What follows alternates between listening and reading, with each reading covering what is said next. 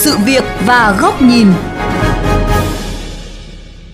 Thưa quý vị và các bạn, như VOV Giao thông đã thông tin, ở khu vực nội đô Hà Nội hiện có rất nhiều khu đất vàng đắp chiếu và bỏ hoang hàng chục năm. Còn ở các huyện ngoại thành cũng có hàng trăm dự án khu đô thị liên kề vướng về pháp lý, xây thô hoặc để đất trống cho cỏ dại mọc. Chủ đầu tư muốn xây cũng không được mà bán cũng chẳng xong. Mặc dù chế tài xử lý đã có, Thế nhưng đến nay, nhiều dự án dù chậm triển khai nhưng vẫn chưa bị thu hồi. Thực trạng này đang gây ra nhiều hệ lụy. Giải pháp nào để giải quyết thực trạng này? Phóng viên Hoàng Hà đề cập trong chuyên mục Sự việc và góc nhìn ngày hôm nay.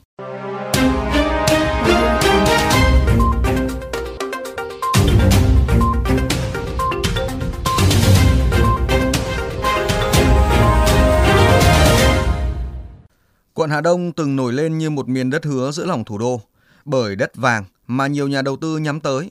Thế nhưng sau hàng chục năm phát triển ồ ạt, hiện tại nhiều khu biệt thự lại được gắn với cái tên là khu đô thị ma vì vắng bóng người ở.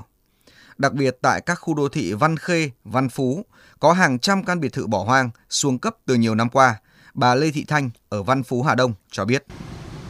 Thế giấy đường về Văn Phú bao nhiêu nhà mọc lên đều để không. Khu đô thị liền kề cứ để hoang hoang hoang. Nhiều nhà còn mọc rêu rồi. Còn với gia đình ông Nguyễn Đăng Kiên và nhiều hộ dân khác ở thôn Vân Lũng, xã An Khánh, những tưởng sẽ đổi đời sau khi Hoài Đức được sáp nhập vào Hà Nội. Thế nhưng giờ đây, dù diện mạo An Khánh có khang trang hơn, nhưng sau khi đất nông nghiệp bị thu hồi, người dân mất việc, còn dự án thì lại đắp chiếu cả chục năm nay, khiến ông không khỏi xót xa. Các cái nhà xây lâu lắm rồi đấy bỏ hoang như thế là cũng thấy lãng phí nhưng mà bán với cái giá tiền cao cỡ 10 tỷ 15 tỷ thì không đủ sức để mua. Hiện nay ở khu đô thị Nam An Khánh có hàng trăm ngôi biệt thự bỏ hoang mặc cho rêu phong bao phủ, xuống cấp, nhếch nhác, cỏ mặc um tùm, gây lãng phí tài nguyên và gây nên tình trạng mất an toàn, an ninh khu vực, khiến người dân không khỏi tiếc nuối và bất an. Quá lãng phí, dân nghèo không có nhà mà ở, nắm chỗ thì lại xây nên bỏ hoang. Các nhà trẻ, phụ huynh phải đi ra để, để bốc thăm. Nó cứ bỏ không như thế này, rất là hôi hám, ô nhiễm, an ninh trật tự không đảm bảo. Giá mà có một sự quản lý hoặc có một cái quy hoạch thiết thực xây lên thành những khu vui chơi cho trẻ con hoặc có thể là xây trường học, tôi thấy nó sẽ có hiệu quả hơn.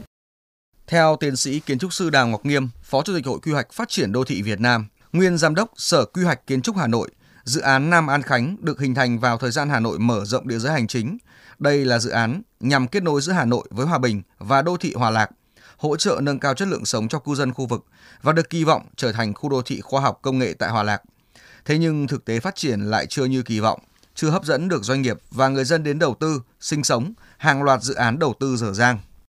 Đây là một cái bước mà dự báo có nhưng mà triển khai chậm, cho nên nó không tạo nên sự hấp dẫn, không trở thành điểm đến của dân cư bởi vì thiếu cái sự kết nối giữa trung tâm với lại các cái khu vệ tinh mà sắp tới sẽ là thành phố, trong thành phố.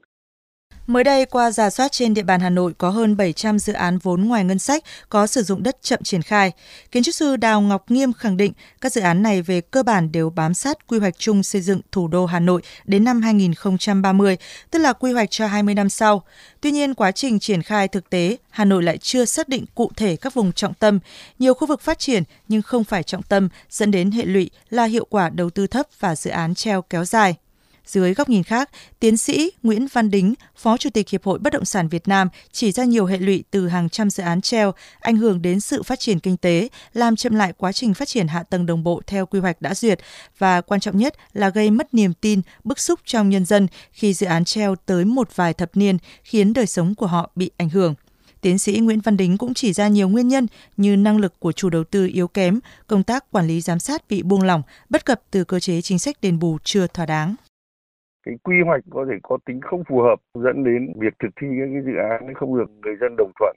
kể cả đã đầu tư nhưng không hiệu quả và tạo ra những cái dự án ma. Tất cả cái vấn đề nó nói lên cái chất lượng làm quy hoạch của mình trong cái giai đoạn vừa rồi nó vẫn còn chưa có những tính đồng nhất cao chưa có những cái sự nghiên cứu sâu và đặc biệt là, là cái chất lượng quy hoạch vẫn còn nhiều vấn đề. Giáo sư Đặng Hùng Võ, nguyên Thứ trưởng Bộ Tài nguyên Môi trường cho rằng Việc quản lý đôn đốc chủ đầu tư thực hiện dự án theo tiến độ còn thiếu quyết liệt. Việc phân cấp xử lý các vi phạm cũng chưa rõ ràng, dẫn đến thực trạng dự án treo khá phổ biến, gây lãng phí nguồn lực và làm cho bộ mặt đô thị nhếch nhác. Trong khi đó, luật đất đai đã quy định khá rõ về chế tài xử phạt, nhưng chính ông cũng không hiểu vì sao những dự án treo cả vài thập niên vẫn chưa bị thu hồi, xử lý. Luật đất đai 2003 quy định dự án treo là dự án sau 12 tháng không đưa đất vào sử dụng hoặc sau 24 tháng sử dụng đất không đúng tiến độ dự án, nhà nước sẽ thu hồi.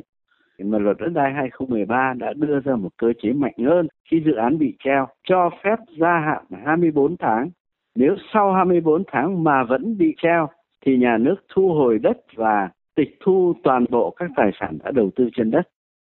Giáo sư Đặng Hùng Võ cũng phân tích thêm, chế tài xử phạt dự án treo vi phạm luật đất đai đã có nhưng lại chưa có chế tài cụ thể xử lý cán bộ quản lý tại địa phương.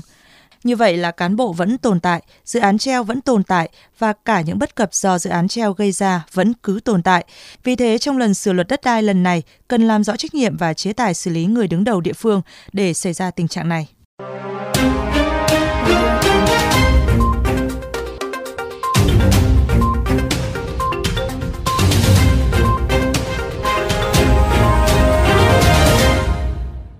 Thưa quý vị và các bạn, câu chuyện dự án treo chậm tiến độ tại Hà Nội từ lâu đã không còn xa lạ với dư luận.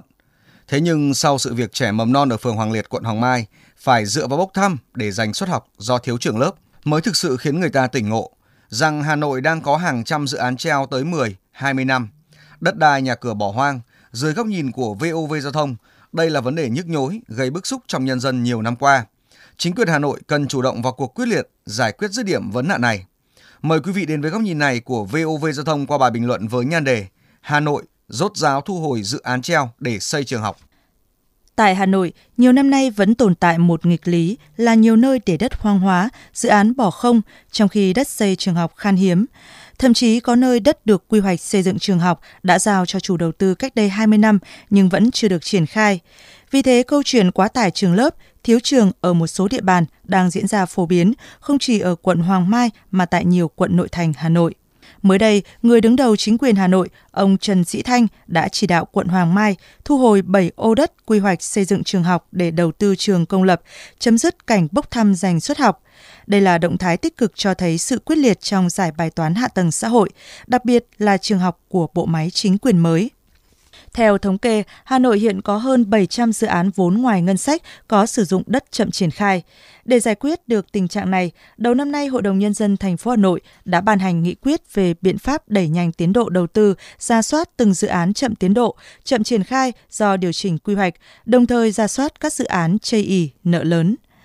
Để đưa nghị quyết vào cuộc sống, Hà Nội cần chủ động ra soát từng dự án và có hướng giải quyết rốt ráo, phân nhóm vấn đề để tháo gỡ, cũng như làm rõ nguyên nhân cụ thể đang vướng trong từng dự án để gỡ cho bằng được. Không thể để lãng phí tài nguyên thêm, cũng không để đến khi học sinh phải bốc thăm đến trường thì mới đi ra soát xem trên địa bàn đó đất đang thừa thiếu, hoang hóa ra sao, như chuyện ở Hoàng Mai. Bên cạnh đó, Hà Nội cần tăng cường kỷ cương trong quản lý đầu tư và sử dụng đất đai, phân công rõ người, rõ việc, rõ trách nhiệm, rõ đầu mối giải quyết và xử lý, đồng thời phát huy vai trò giám sát từ nhân dân. Muốn vậy, các thông tin về đầu tư, quy hoạch cần phải công khai, minh bạch, được phổ biến rộng rãi để người dân nắm rõ và giám sát. Về lâu dài, chính phủ cần cải cách triệt để chính sách đất đai và phát triển thị trường bất động sản, sao cho người dân được tiếp cận nhà ở, trẻ em có quyền tiếp cận trường học, không còn tình trạng đầu cơ, có đất nhưng để hoang hóa theo tinh thần Nghị quyết 18 của Trung ương về đất đai. Rất mừng là mới đây dự thảo luật đất đai sửa đổi đã bỏ quy định khung giá đất, chuyển sang xác định giá đất phù hợp với giá phổ biến trên thị trường, sẽ gỡ được nút thắt giá đền bù. Thủ tướng cũng đang đốc thúc các địa phương xây dựng quy hoạch chung, quy hoạch tổng thể các ngành đảm bảo tính đồng bộ, tương hỗ lẫn nhau và đặc biệt tạo điều kiện cho đất đai được sử dụng một cách hiệu quả nhất. Cùng với việc phá lỗ hổng pháp lý và mạnh tay trong việc xử lý, thu hồi hàng loạt dự án treo, hy vọng tình trạng hoang hóa, lãng phí đất đai tại Hà Nội sẽ được xử lý dứt điểm.